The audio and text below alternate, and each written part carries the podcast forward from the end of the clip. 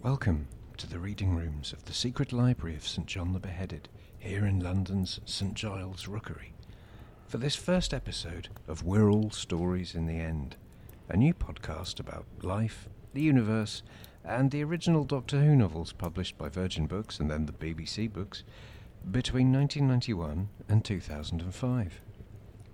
In over 130 books, a new generation of fans breathed new life into the series and created some amazing new adventures for the Doctor and his companions before the TV show that spawned all this returned to our screens in March 2005, full of writers and ideas nicked from these books.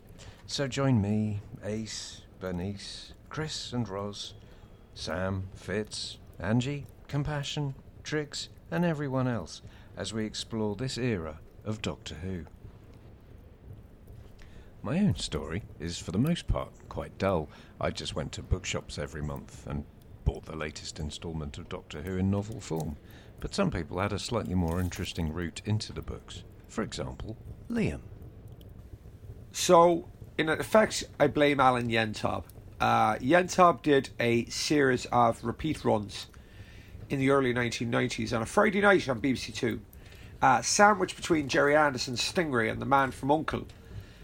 They had a series of shows from each Doctor Who. So I came into it a little bit late. I came in with the Demons. So I had vivid memories of watching the Demons, and then I was really treated. You know, I had Genesis the Daleks, Androzani, Revelation of the Daleks and Battlefield, and that was kind of my introduction to the wider sphere of the Hooniverse. So as this was kind of developing, you know, as a child, you're more interested in the latest thing, the newest thing.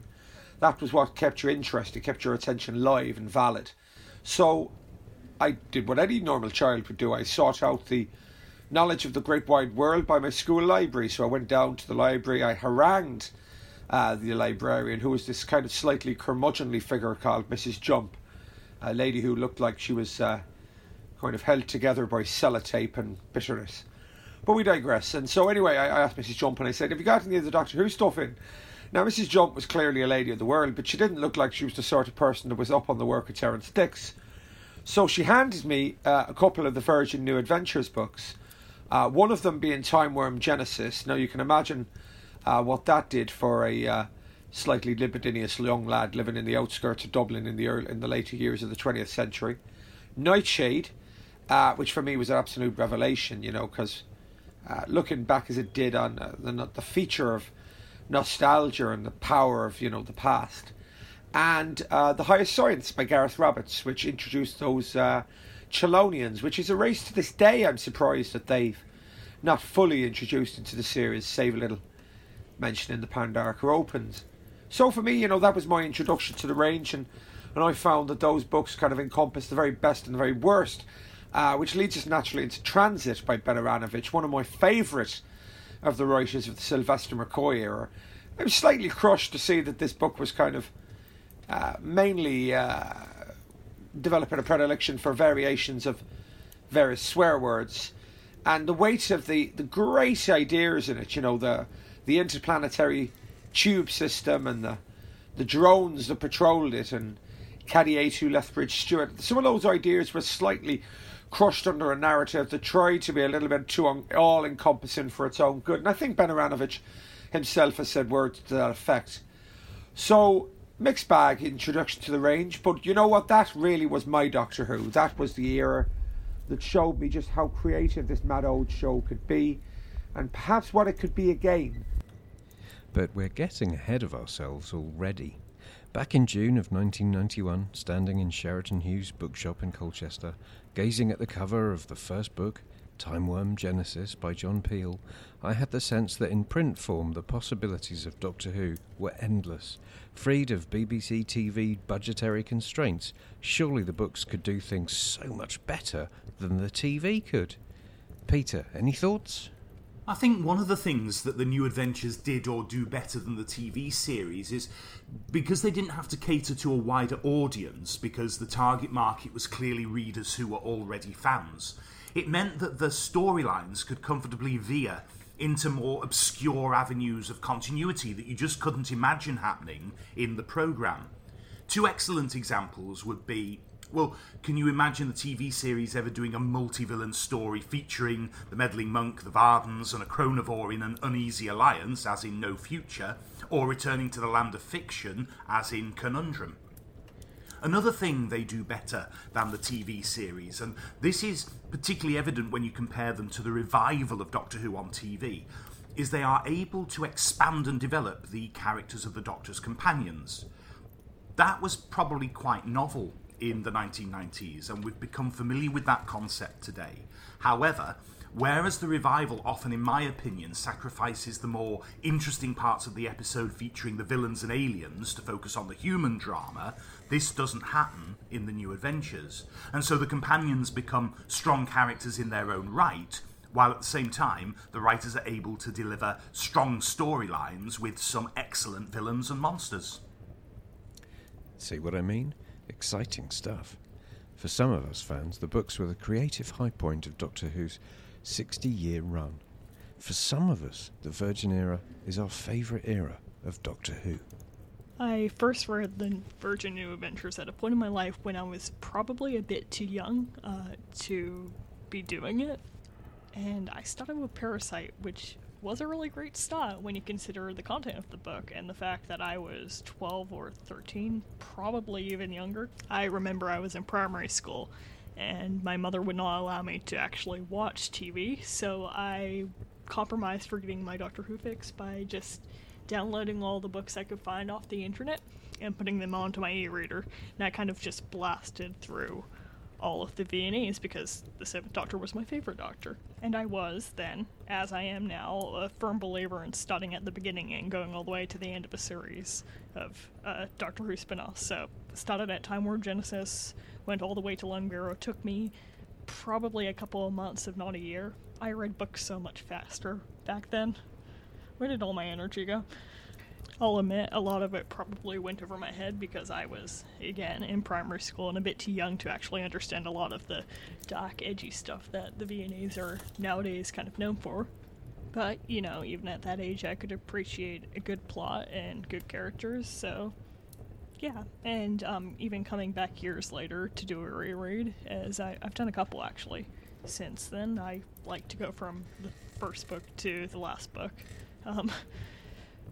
When it comes to the V&Es, there's a lot of hit and miss stuff. Like, some of the books are objectively not that great, and there's a rare few that are truly brilliant. But, you know, I feel like it all balances out. I don't know, maybe I'm just biased because Kate Orman's books were the ones that got me into writing long-form fiction the first time, and now I write long-form fiction all the time.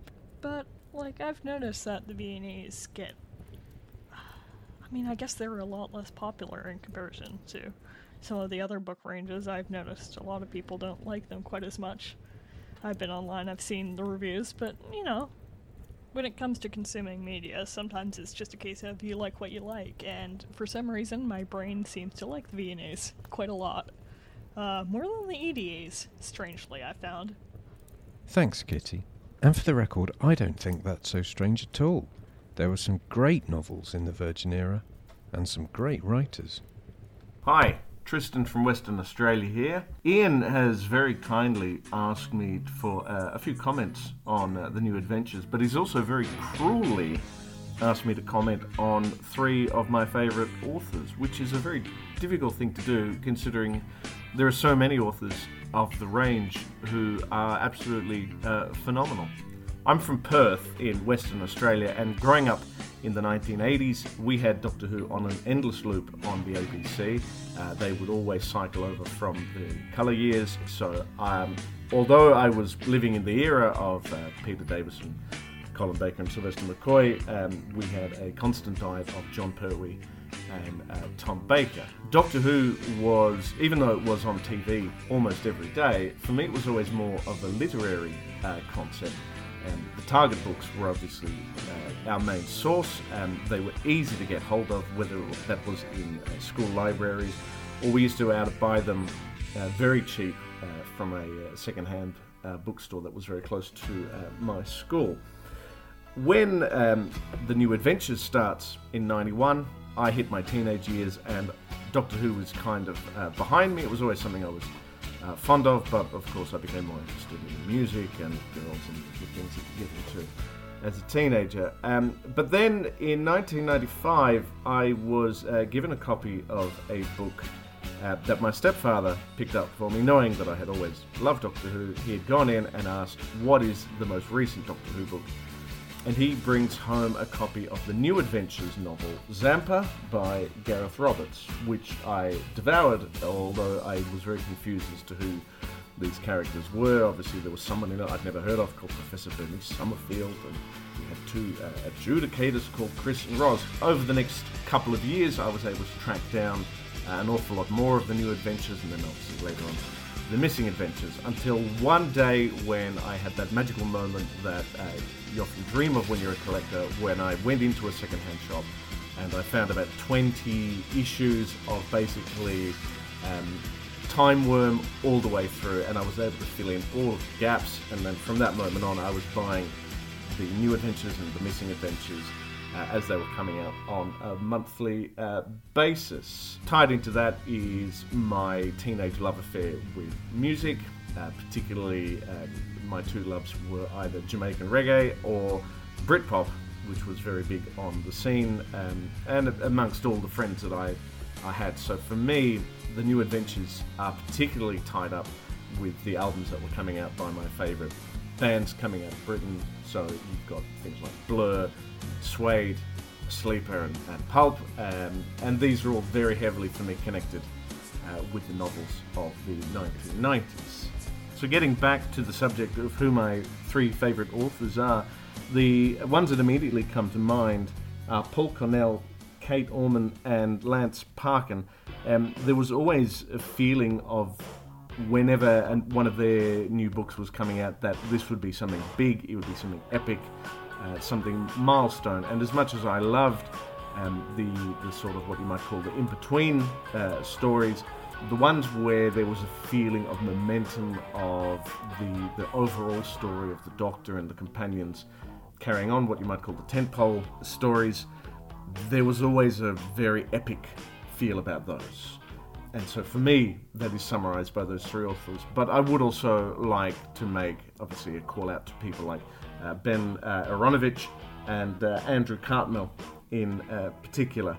The world building that these authors were able to create, especially when you consider how at the time they were all so young and many of them were first-time authors in their cases, is absolutely astonishing.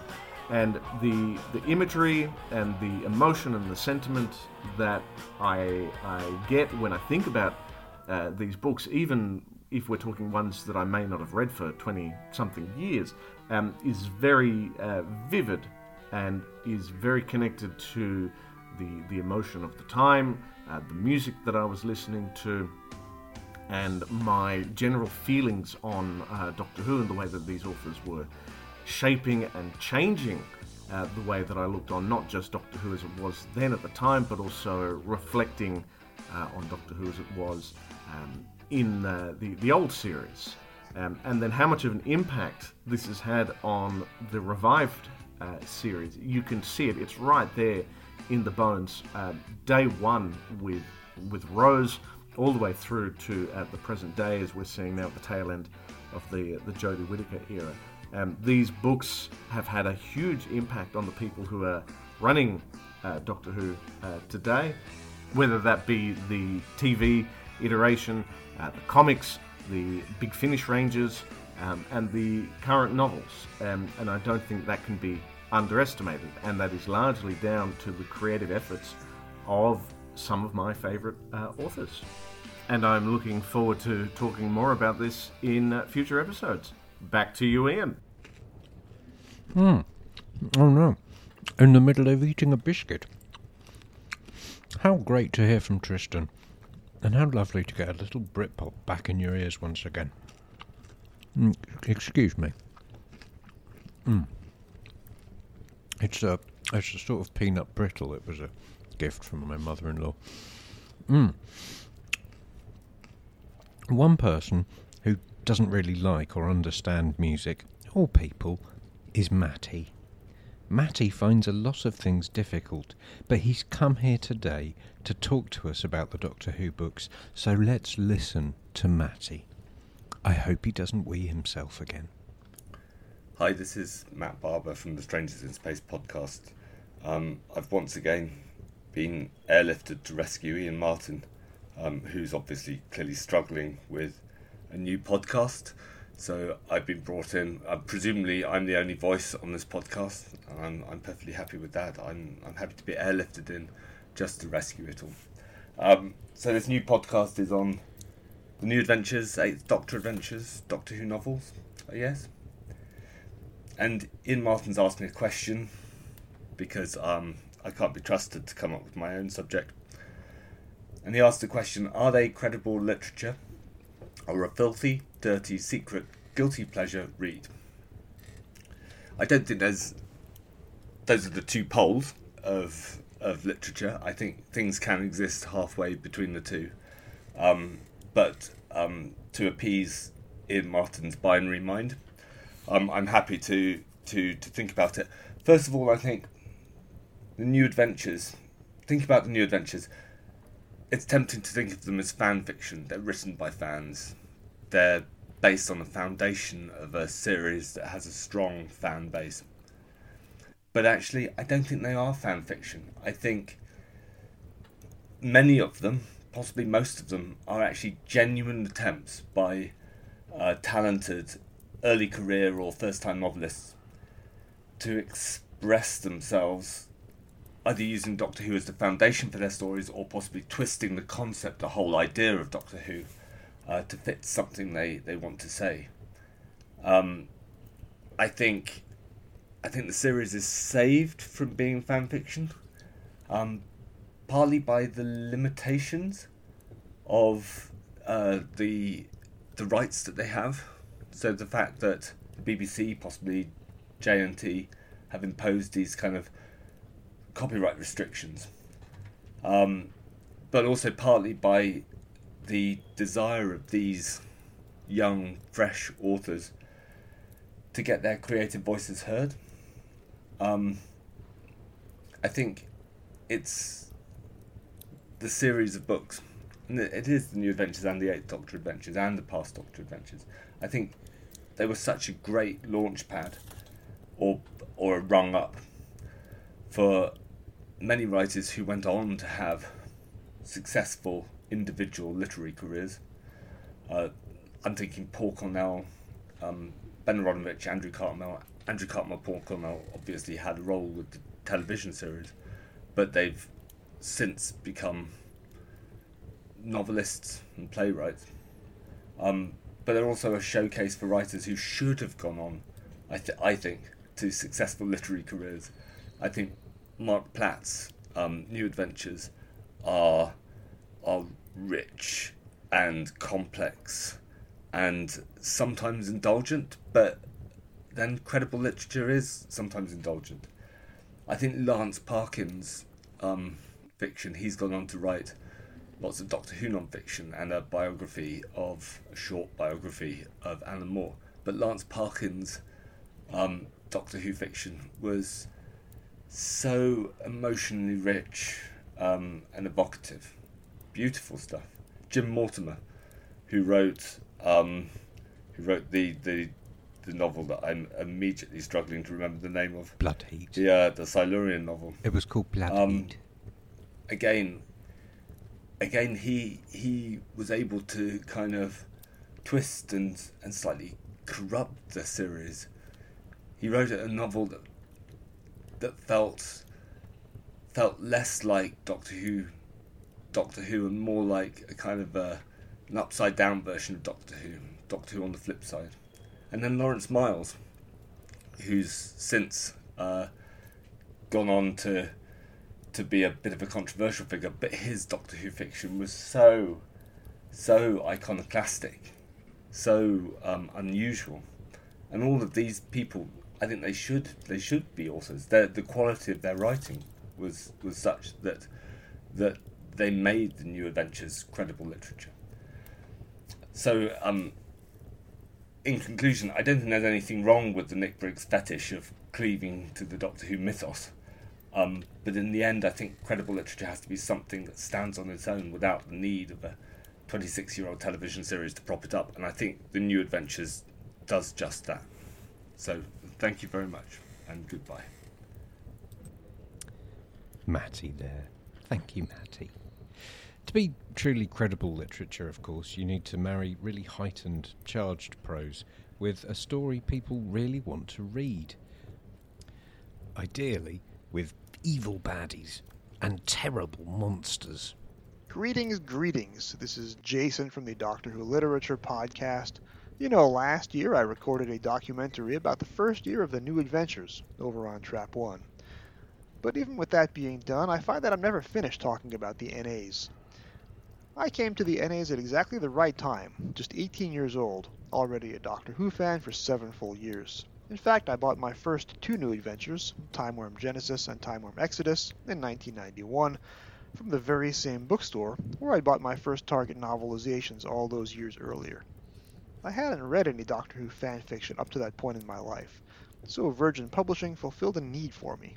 Getting to read new Doctor Who stories that were twice as long as the novelizations, well, 3 times as long in some cases, and getting to read not just new stories with new monsters and new villains, but also new stories returning favorite old monsters and villains. This was a generation before Big Finish, remember, and we didn't have a widespread commercial media outlet for these things, especially with Doctor Who off the air.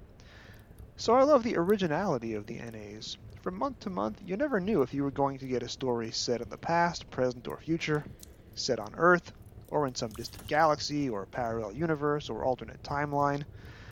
The NAs gave us a wide range of original enemies, 2 of whom have been mentioned on TV in the new series, the Chelonians, Armored Turtle Warriors, and the Arbortides, who in slightly repurposed format menaced the Doctor and fellow English villagers of the year 1913 in Human Nature and the Family of Blood. But what most astounded me about the NAs at the time was that they brought back old enemies, but brought them back well to do original things. One of the very first books brought back the War Chief and a new generation of warlords, but with a pretty horrific twist. David Banks, TV's cyber leader in the 1980s, gave us a thoughtful Cyberman invasion story, which owed a lot more to 1960s Jerry Davis and Derek Sherwin Doctor Who than it did to Banks' own time on the show, and it also was heavily based upon The Wizard of Oz, which is never a bad idea. While the books contractually could not feature the Daleks, they did spend a lot of time considering how the events of the Dalek invasion of Earth affected humanity in the 22nd century and beyond, even importing a Dalek hunter from the DWM comics. They created their own original continuity for the Ice Warriors. The Sontarans got to go, courtesy of Terrence Dix, who also brought back the vampires from State of Decay, and a highly original bit of fan fiction, fusion melded with Al Capone's Chicago and the pulp of Raymond Chandler. In other books, we met villainous Time Lords and both of Kevin Stoney's memorable 1960s Doctor Who adversaries, one as a surprise cameo and the other as a full-on big bad, from a book set 1,000 years after that character's first appearance. To this day, I still get a thrill when I look at my NA collection, remembering where I was when I opened the pages of a brand new book 30 years ago. The NAs were truly too broad and too deep for the small screen, as the back cover promised, and they never stopped surprising me. I would say that I miss them, except that their legacy still lives on in the new series today. What do you say, RTD? Your first Doctor Who published work was a new adventure. Let's go back to the land of fiction, or let's revisit the Meddling Monk, both seen in multiple new adventures, and bring them back to a whole new generation of fans. Thank you, Jason. You're listening to We're All Stories in the End, a podcast that's too broad and too deep to struggle back into those 28-inch waist trousers anymore. Now, it's worth pointing out that these books were divisive. Not everyone liked them, certainly not at the time. So I've been asked to talk about my memories of the Doctor Who New Adventures. Okay, well, there's all the stuff the fans know, even me. I mean, that infamous tagline, stories too broad and deep for the small screen. They were touted as an official continuation of the TV series. The stories dealt with more adult themes, they had more guns, more violence, even some sex. And they were a breeding ground for authors who'd go on to write for the new series. You know, people like Mark Gatiss and Paul Cornell and, of course, Russell T Davies. And their importance can never be understated. I mean, after all, these books kept the Doctor Who flame alive through the wilderness years when he wasn't on the telly. They're a lifeline for fans. Some people may even have discovered Doctor Who just through these novels. Oh, and they gave us Bernice Summerfield and, by extension, Liza Bowerman, which is reason enough to love them, if nothing else. And it's probably fair to say that if the New Adventures hadn't come along when they did, Doctor Who would just be some old show that had ended in the 80s and only people of a certain age like me remembered it. So I know about the New Adventures, and I know now which ones are considered better than others. But for a personal history, well, not so much.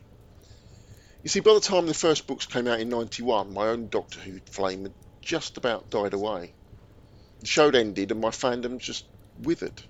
It felt like something from my childhood. It just wasn't special anymore. And my life was also changing, and I'd moved on to other interests. I'd moved out of my parents' home, and I thought I was an adult now. Yeah, right. And early in that year, I'd even got rid of all my Target novels to a charity shop. So while I think I bought the first couple of New Adventures, probably out of curiosity more than anything else, that's as far as it went. Nothing more. I wasn't interested. I'd never found out how the Timewyrm story ended. And it didn't matter. Or so I thought. The thing is, all these years later, I now do have a full set of the New Adventures. You see, my fandom reignited itself, like many others, around 2004, when the new series was first announced. And I decided to start building a collection a few years later. And it took a long time. I mean, I only got the last one just before the pandemic hit.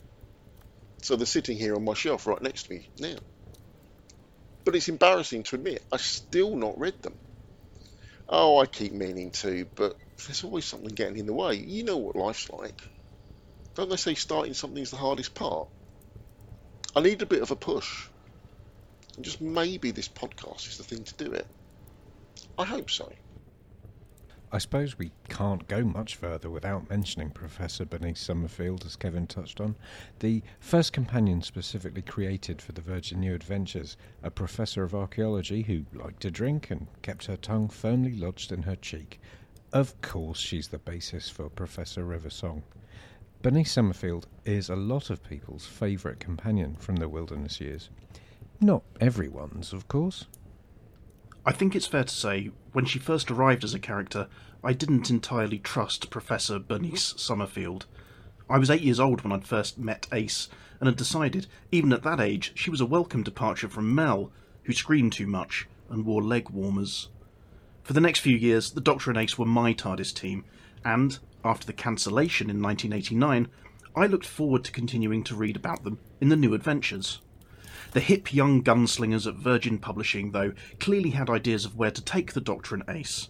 He became more brooding, more manipulative. She was also prone to brooding, but had also become more unstable. They were being pushed to breaking point. That point came in Bernice's debut story, Paul Cornell's novel Love and War. I'd probably seen a preview of Bernice in Doctor Who magazine, and to 13-year-old me, the alarm bells had started ringing. She was apparently a companion who was going to swear, going to drink. She wore big earrings and an orange hoodie, an improvement on leg warmers, but no bomber jacket. In short, I was a 13-year-old geek confronted with a companion who to me felt very on-trend. She didn't seem like the sort of companion you would get in the TV series. This was an attempt at maturity and sophistication, but even then, it felt like Bernice was at best a wish list of ideas for a companion, or at worst, the writers of the New Adventures projecting aspects of themselves into the stories. Of course, I later realised that a 26th century space archaeologist was a great idea for a companion.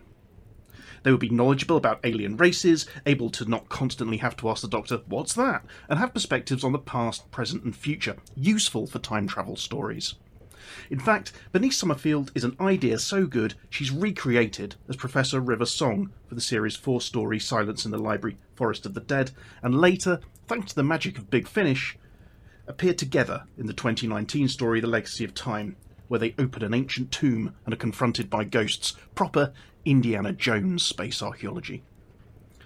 Over the years, I came to appreciate Bernice a lot more and enjoyed a few of her standalone novels too. Dry Pilgrimage, Nick Walters and Paul Leonard's book about Benny having to be teetotal and ending up in a wheelchair, I remember was a favourite, But ask me today what I remember about Bernice Summerfield, and well, I get that same brief gut reaction I did when I was 13. Who is this woman? As fans, we were lucky. We had plenty of opportunity to find out. Thanks to John Rivers there. By the time Benny came along, the Virgin Books were starting to become their own thing. Some fans were increasingly unconvinced about the direction the range was taking. My name's Gareth, and I like Doctor Who and the New Adventures, but I didn't to start with. So when I was a kid, it was the 90s, and that was the wilderness years. That was when there was no Doctor Who, even though there was loads of stuff, right? So we had loads and loads of videos. We had tons of non-fiction books, stuff like the handbooks and yearbooks and things. And all of that was like received wisdom. So you'd hear The Evil of the Daleks is really good. The Horns of Nymon is really rubbish. And I remember just pouring through this stuff and just absorbing all of this stuff about Doctor Who, most of it like about the 60s and 70s. And I didn't read the New Adventures right away. So I remember I picked one up. It was probably a family member got it for me. They're like, oh, you like Doctor Who, here you go. So they gave me Death and Diplomacy, which has on the cover Bernice Summerfield and Jason. Two characters, obviously, I had no idea who they were. The logo was the McCoy one. I really didn't recognise that one at the time. And the whole book kind of did not look like Doctor Who. And, of course, that's sort of what they were going for, isn't it? So they were like, oh, this is a bit more adult. This is a bit more out there.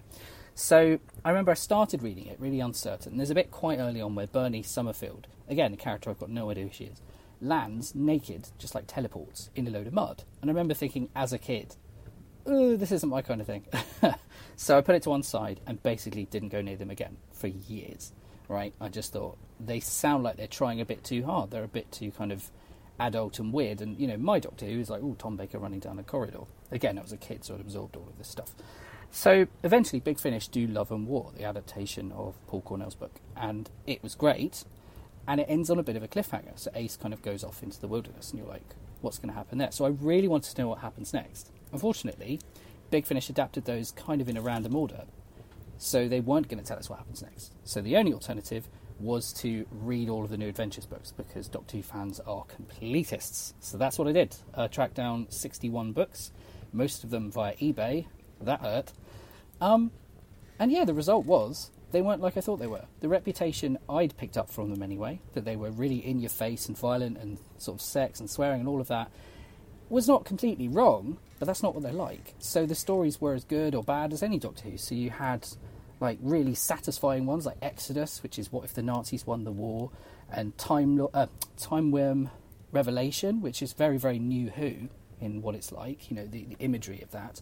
You've got loads of world-building stuff like Lucifer Rising and the Also People, and really, really funny books as well. Stuff like Conundrum is just hilarious.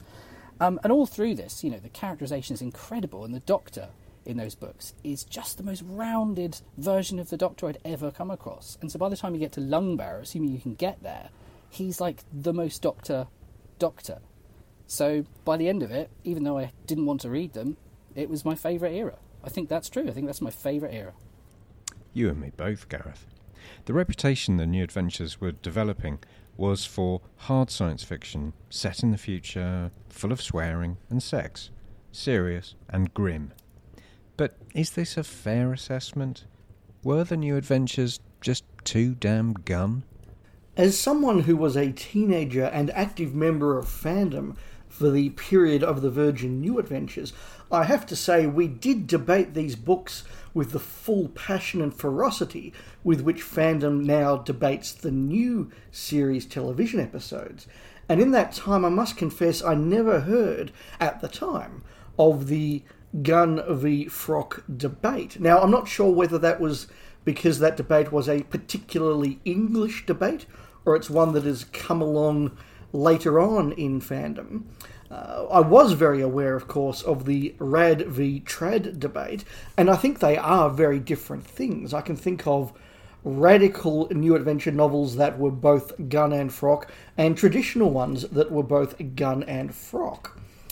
I have to say that as the New Adventures were very, very keen to lean into the more grown-up and more adult environment, whilst often being written by new authors in their 20s, it lent into the gun part of Doctor Who very, very much. These were books that wanted to be very, very serious, read by fans who thought of themselves as very, very serious people, and of course who were growing up with the books, unencumbered of the need to get younger fans watching the show anymore. There was no need to have the lighter and fluffier stuff to keep the children involved.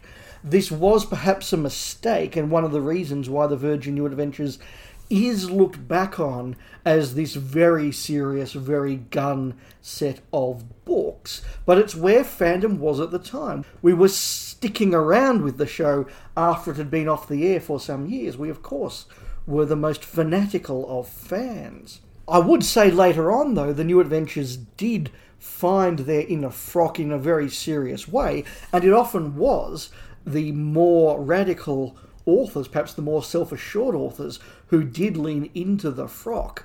I think that Paul Cornell's Happy Endings absolutely is an indulgently frock novel, and more the fun for it. I think the frockiest of frock novels is by Kate Orman, one of the most radical of New Adventure authors, and she did Return of the Living Dad. Surely any book that centres around a Nestine living spatula has to be considered frock. At the other end, at the gun debate, we have got stuff like Bloodheat and Deceit, which are all about guns and are all very good books. But I do think many of the best New Adventures are the ones that find the balance between the frock and the gun. Terence Dicks, again, perhaps because he is such an assured and experienced writer, steeped in both traditions of Doctor Who, particularly in the Pertwee era, which was peak frock and peak gun in many ways, is able to do books like Blood Harvest and Shakedown, which are serious, have military, have guns. But at the same time, you have bizarre Irish Chicago policemen and augmented Ogron security officers having a little bit of fun with the process. In addition, one of my favourite New Adventures, and perhaps one of the most underrated and underappreciated of them, is Bad Therapy by Matthew Jones, which, although a very bleak book, does balance the gun and the frock in very different ways, and indeed balances the rad and the trad in very different ways, and is perhaps in that way the spiritual centre point of the Virgin New Adventures. Were the New Adventures more gun than frock? Absolutely. Was that where fandom was at the time? Unquestionably. But is there frock in there? Indeed there is. That was David Kitchen. Here to tell us about another controversial aspect of the books is Andy Moore. When a renowned author, bon vivant and semi-professional wrestler Ian Martin first asked me to address you all for about 3 minutes on the cover art of the New Adventures and the EDAs, my first thought was, why me? I'm a musician, allegedly, not an artist. An artiste? Yes. I know I'm an artiste because it's often written on the doors of the lung-bothering, black mould-infested rooms backstage at working men's clubs, where I sit and wait patiently to interrupt the main events of the bingo and the meat raffle with pesky music. 3 half hours in encores, all right, lads. Smash it. In short, I don't know art, but I know he was better when he was stood next to Paul Simon. Don't at me with your bright eyes. Just don't. I hate those furry little bastards. I'd like to apologise to Wombling Mike Batt, writer of Bright Eyes, an all-round musical genius at this point. I'd like to, but I won't until he apologises for Katie Mellower.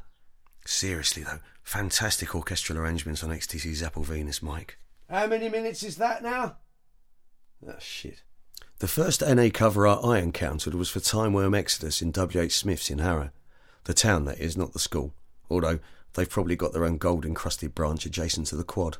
Cumberbatch, pop down to Smith's and fetch me my copy of the Beano, would you?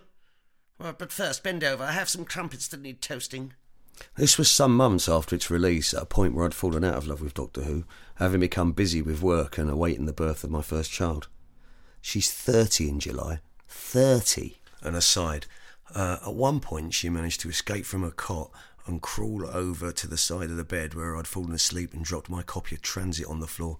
She then proceeded to gnaw right through it with her new teeth, which means that to this day, I've only ever read 97% of Transit, the remaining 3% having passed its way through her digestive system years ago. I'd like to tell you that it was the cover art of Timewyrm: Exodus that first caught my attention. Perhaps the Doctor Who logo, or the ornate dagger partially obscuring a swastika, or the figure that was almost but not entirely unlike Sophie Aldred. But as Mrs. Merton once said to me, "Tell me, Andy Moore, what was it that first attracted you to the book written by prolific Doctor Who author Terence Dix?" I'm a child of the Target novelisations, you see. Like many people, they made me a fan of Who more than the TV series, with their, in many cases, downright slutty covers. Clack! Well, this is not to say that the Nayedas didn't have slutty covers in their own right, but if I'm honest, I'm easy for a police box in an interesting setting. Bloodheat ticks all the boxes there, though, with its Silurian on the back of a T-Rex and a jungled-up London, and a cheeky bit of TARDIS peeking out. "Oh, matron, your police box is showing." Who am I to judge such things, but I often found the covers of the NAs a bit unengaging. I'm a gentleman, though, and so I'll name no names. Often the covers were top pieces of art in their own right when they didn't just rely on showing Ace, or Ace holding a very big gun. I'm going to rely on memory here rather than just go back and look at them all, as that's probably a better indication of their lasting impact. Plus, it's early, and I've got shit to do. Here are some of my favourites as I recall them. The aforementioned Bloodheat, Blood Harvest. No, they don't all have blood in the title. Birthright, All-Consuming Fire, The Also People, Damaged Goods, So Vile a Sin. Other covers are available. The EDAs for me had a more consistent style across the range, often choosing to zoom in on a strong image, like an eye in Seeing Eye, or an eye in The Year of Intelligent Tigers, or an eye in The Scarlet Empress, etc. That old Seal of Rassilon makes a few appearances too. I don't know what side the majority of fandom falls on this, and it may be blasphemy, but I'd say for me personally the BBC Books covers worked better on the whole. Plus, they had the cover to Mad Dogs and Englishmen, one cover to rule them all. For those who haven't seen it, I won't describe it, but I strongly suggest you nip online and have a ganders at its bonkers glory. Exquisite. Absolutely exquisite. So what have we learnt here today about the cover art of the Naiadas? Chiefly, that getting me to talk about it is a fool's errand, and that perhaps your 3 minutes-ish may have been better spent listening to Bright Eyes.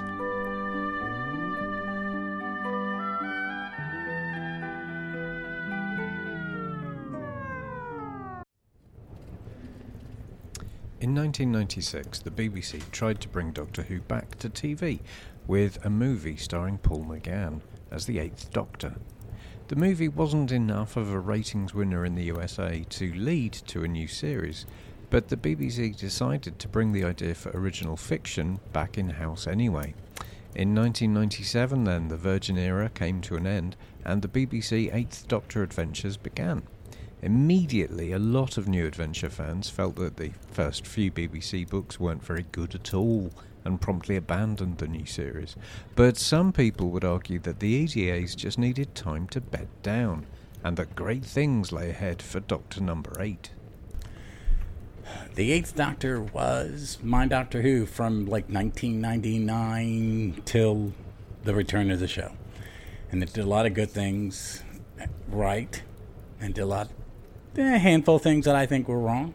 I think one thing it did incredibly right was its characterization of the Eighth Doctor, and he had a journey through the series of novels. The biggest things happened: the Faction Paradox arc, the Marooned on Earth with no memory, and the TARDIS rebuilding arc. But he was consistent. I heard Paul McGann in my head. I think pre-Big Finish. And I don't think that this Doctor is the Doctor in the novel is any different than the Doctor I hear in Big Finish and anything he's done since. The actor has done since, and Big Finish has done since. But I hear Paul McGann's voice. I see a consistency, or read a consistency into it.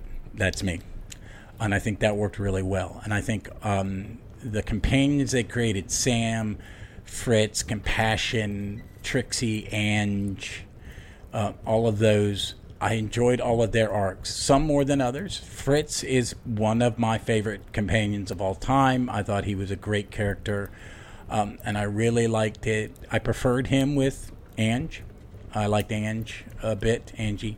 And I liked Compassion, the living TARDIS. I thought that was great.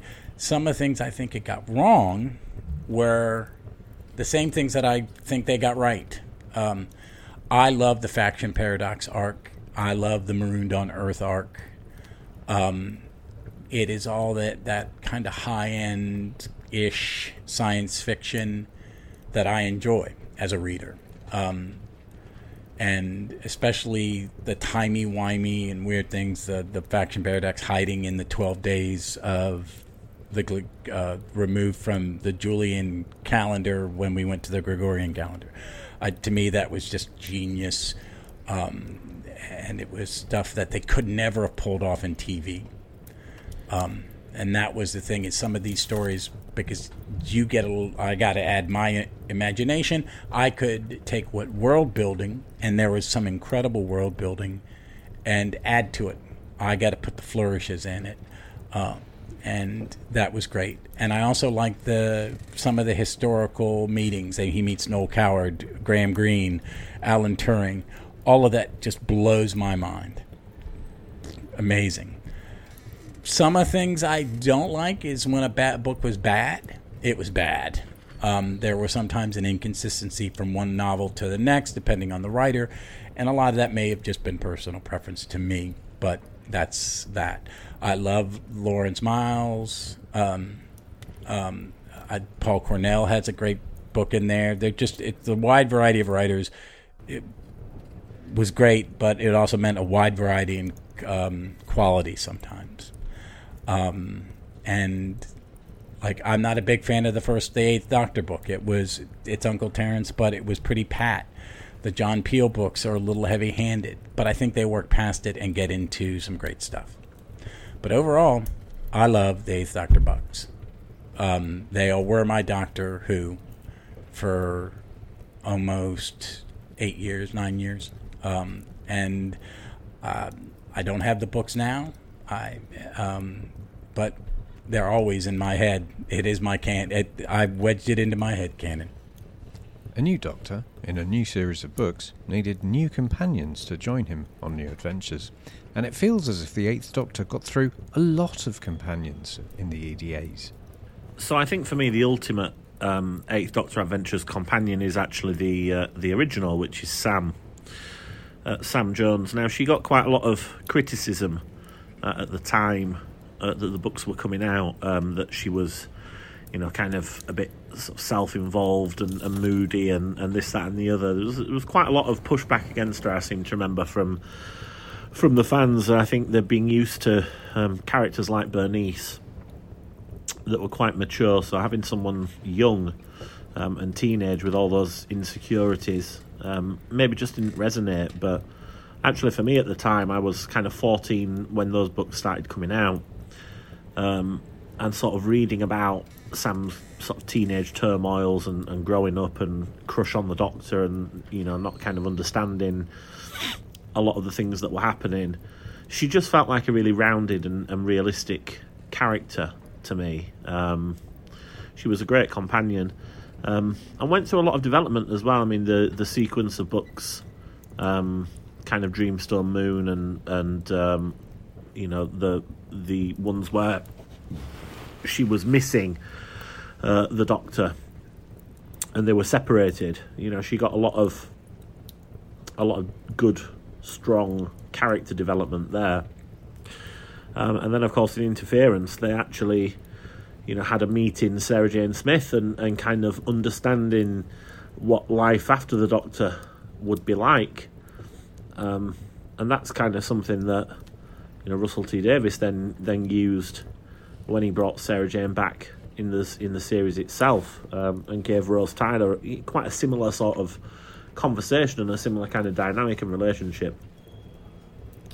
My second favourite companion is the second. Seem to be running through them in order, but Fitz, I just thought, was brilliant. He had this kind of personality. When he arrived, he changed the dynamic of the TARDIS team. It had a kind of Dr. Tegan Turlough sort of vibe to it, or Dr. Jamie and Zoe. There was suddenly this new character there who was a lot of fun to explore. And actually, the things that happened to him were quite harrowing. So, if you look at him basically becoming a clone halfway through his run, but then his original self going on to become Grandfather Paradox. Spoilers, sorry. It's some really kind of mature storytelling that went on there with the character of Fitz, and really kind of put through the mill, and I enjoyed that, and I enjoyed what they did. And then I think kind of from an element of interest, I really enjoyed Compassion as a character. I know she wasn't around for that long, but this idea that they had of these sentient TARDISes, and I really like this Eighth Doctor Adventures vision of future Gallifrey, which of course is destined to never come to pass, because the Time War and Russell T Davis's developments have kind of negated all of that. But this kind of far future Gallifrey with sentient TARDISes, I find really fascinating, and Compassion is obviously a huge part of that. And I also kind of enjoyed trying to imagine what her TARDIS interior would look like and how it would work, the Doctor getting in and out of Compassion and so forth, so on and so forth, when he was using her in place of his own TARDIS. So yeah, those are my three favourite companions from the Eighth Doctor Adventures from that range of books. Thanks, Andrew. It sounds like we need to hear a little bit more about this faction paradox business. Rob Irwin is required. Hey everyone, it's Rob from the Doctor Who show here, and my favourite arc in the Eighth Doctor Adventures, if you can call it an arc for reasons we'll get to, are the faction paradox stories. Alien Bodies, Interference Book 1, Interference Book 2, all by Lawrence Miles, deal with the idea of paradoxes and a character called Grandfather Paradox via stories of, well, a cult of time-travelling voodoo terrorists. Are you intrigued? When I first read The Eighth Doctor Adventures back in the late 1990s, it was these stories that really drew me into the series. Alien Bodies happens a mere 6 books into the series. They blew me away and made me think simultaneously, A, you can't do that in Doctor Who, and B, that was the best Doctor Who novel I've ever read. For Alien Bodies, imagine a tale where the Doctor gets caught up in a strange auction for a relic which turns out to be his own corpse from the future. Faction Paradox wants it, the Time Lords want it, other parties want it.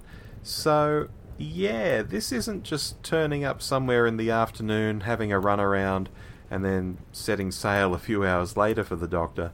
This is big stuff. Things get even weirder in Interference Books 1 and 2, where we're now 25 books into the series, we're saying goodbye to Sam, we're killing the third Doctor. Wait, what? Yes, folks. And that's just the headlines. I could sit here for half an hour and try and describe Interference Books 1 and 2 to you, and probably not cover half of it and still confuse myself in the process. Now, I called these stories an arc of sorts earlier, and I wanted to talk about that a bit more here. It's because as time went on, and Miles dropped away from writing Doctor Who at all, concepts that had been raised in his novels were picked up by other writers, and not always in ways that he approved of. In an interview from around 2001, Miles commented specifically on the use of Grandfather Paradox in the 36th Eighth Doctor adventure, The Ancestor Cell. Quote, "He's like the Doctor's name or Judge Dredd's face. He's one of those things that instantly loses its value as soon as you even think about revealing it. And he certainly isn't the Doctor, which the Ancestor Cell suggests. I never envisaged or envisioned him physically when I was writing any of the books." End quote. So, to me, there's certainly a faction paradox arc in the Eighth Doctor Adventures, and I'm here for it. But at the same time, it's not really how it would have played out, I believe, if Miles had been more involved with the series and written more novels. For people who do get into faction paradox, however, there were some novels, short stories, audios, and even an ill-fated comic book about the group. Obviously, without Doctor Who content, for obvious reasons, which were put out under a variety of publishers for about a decade or so, before even Miles walked away from it all, so there is more content out there on Faction Paradox if you want it. All told, I find Faction Paradox a frustrating, brilliant experience, whether you're following it through the 8th Doctor adventures alone, or whether you've read some of the new adventures where there are some seeds of Faction Paradox sort of sown in there in some of the later books, or whether you're using it as a springboard to go further afield into the novels and standalone content that came out later. Hands down, I think it's the most interesting thing to happen in the 8th Doctor novels, full stop. But we're getting ahead of ourselves again. The 8th Doctor faces many story arcs, but so did the 7th. Some fans love the Virgin New Adventures, some prefer the EDAs. One thing we can all agree on is that we've all got some great memories of some of these novels, like DK. I'm going to start with the Virgin New Adventures Nightshade by Mark Gatiss. Beautiful cover, but it's not just about the cover, obviously. But I honestly think this is a beautifully written, haunting tale. Featuring the substitute Doctor character, Trevithick. The monsters are fantastic. The location where it's set, it leads to a very haunting, very atmospheric and emotional journey, especially when you consider the relationship between the 7th Doctor and Ace and how it begins to break down in this book, well, following on from Love and War. I think it's done really well and wouldn't hesitate to recommend that to anyone to start off with. You don't need to know a great deal about the range up until that point, but it is extremely well done. The second book on my list, I'm going to go for Happy Endings by Paul Cornell. Now, it's not the most critically acclaimed book in the range. It's when the book, I think, underwent a rebranding prior to it having the license taken away from it. But it was released at a time when hype for Doctor Who was at a fever pitch with the 96 McGann movie on its way in. And I absolutely love this book. It's fun more than anything. Lots of characters, lots of situations, lots of fun. You know, slightly interactive parts, what with the Bernice wedding poster and things like that. But yeah, I have great memories of this one. I was actually in London at that point to attend a BAFTA screening of the TV movie, and managed to find this in Waterstones, and I think it was maybe about a week before it was actually due for official release, but I snapped it up, and I think I went through it in about one night. I just think it's great fun. After Dying Days, obviously Virgin had their licence taken away, and it went to the BBC, and their first book, I believe, was The Eight Doctors by Terence Dicks. And coming from Dying Days to Eight Doctors, it felt like such a step down. It really didn't hold much promise. Now, the following adventures from that, things like Body Snatchers, Vampire Science, Genocide, decent enough. I mean, I really enjoyed Vampire Science, but they were very run-of-the-mill. I believe Alien Bodies was the first title to expand the range and start to deliver on the same kind of scope that the Virgin New Adventures had done. Using the Doctor's body as a weapon and the fact that everyone's bidding for it, it reintroduced the Crotons in a surprising twist and actually made them seem very threatening. I think it's a really good book, and it, as I say, it expanded the scope of what, until that point, the 8 Doctor adventures were with the BBC range, and obviously led to bigger and better things with the interference and the Gallifrey War arc. So, yep, those are my three for the moment. So everyone has their favourites, and usually they are Nightshade, Human Nature and Alien Bodies. But the New Adventures and the EDAs would produce more average books than classics, and not every idea for an arc or a companion seemed to work for everyone. Here's Ian McIntyre with his three least successful companions from the combined series of books. In our number 3 slot, we have Samantha Jones, first introduced in the EDA's inaugural volume, The Eight Doctors. Created by Terence Dicks as the ideal companion to Squire for the Eighth Doctor, it's telling that Dicks originally intended for Sam to be part of a trio of new companions, alongside two of her teachers from Coal Hill School. which can be uncharitably interpreted as an attempt to fall back on the very first Doctor-companion dynamic, without bothering to question whether it was in need of any modernization. Subsequent authors of the BBC novels pretty quickly recognized that Sam, as she was originally conceived, wasn't the most interesting character to write for, and soon began overhauling her character.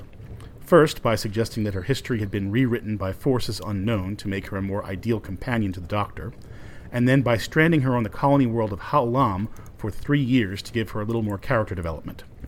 Best novel, Unnatural History. Worst novel, The Eight Doctors. The second least successful companion of the EDAs and NAs is Trix McMillan, first introduced in Time Zero. From the other end of the Eighth Doctor adventures, we have Trix, who might qualify as the Swiss Army knife of companions. Unfortunately, not in a good way. Her skill set, goals, and backstory are completely up for grabs, and thus can be just about whatever a given author needs them to be in order to make their particular novel work, which, one can argue, makes her successful, but only on the level of plot utility.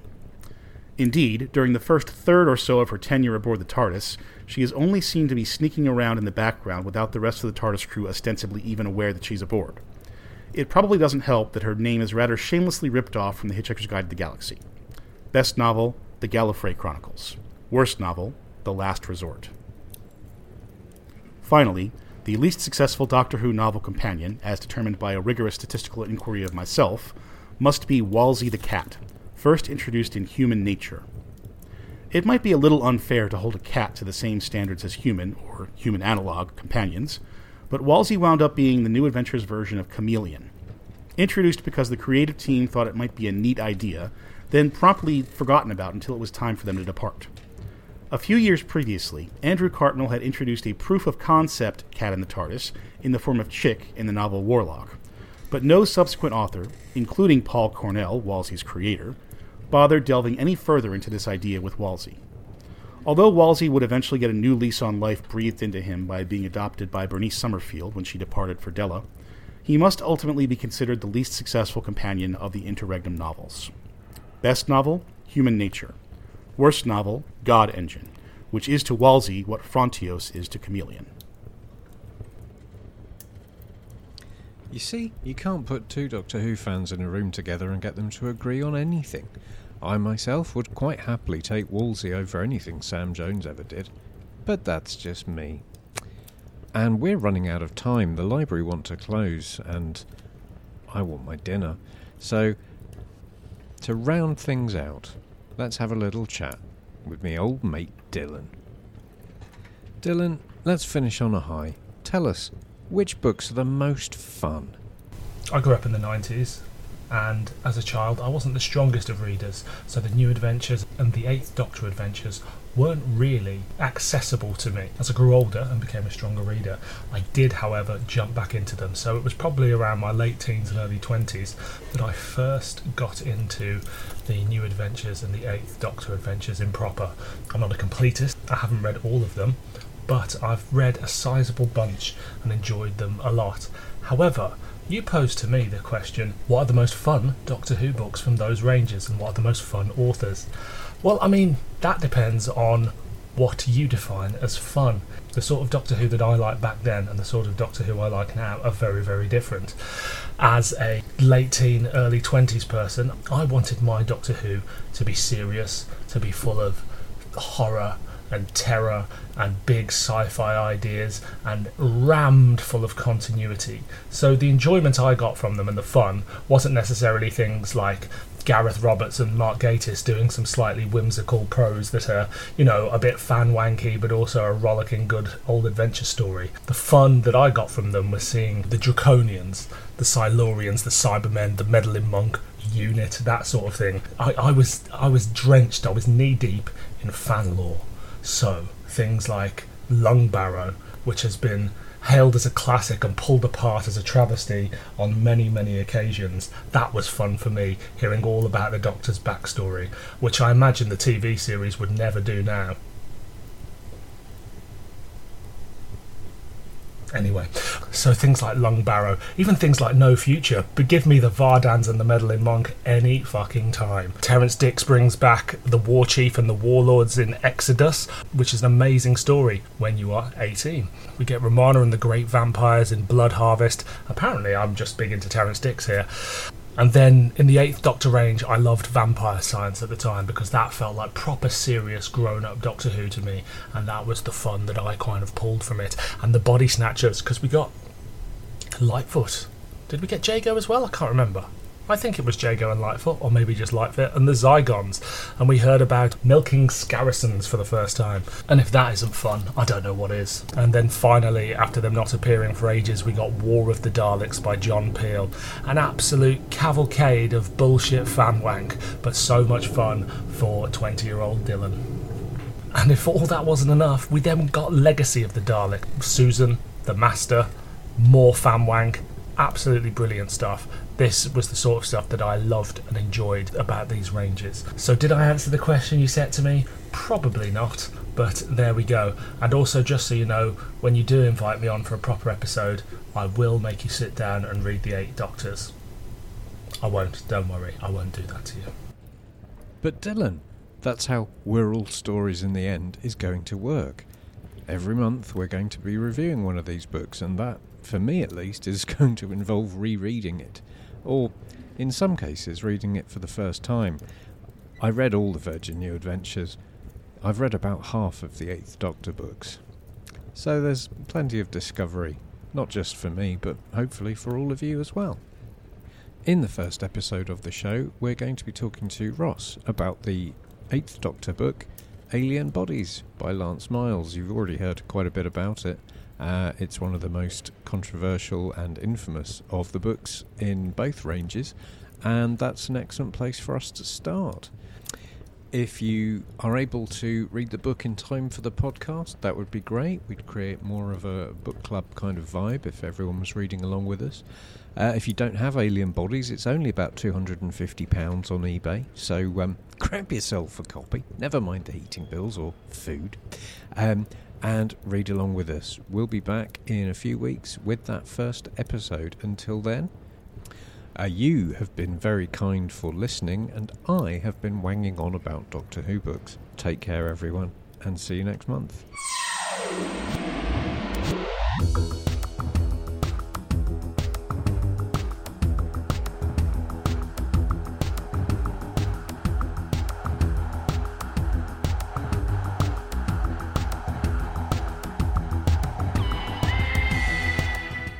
We're All Stories in the End was written and presented by a hugely talented gang of people, but there's too many names to fit over this rather excellent remix of the Doctor Who theme, which was very generously donated to us by Simon Brett.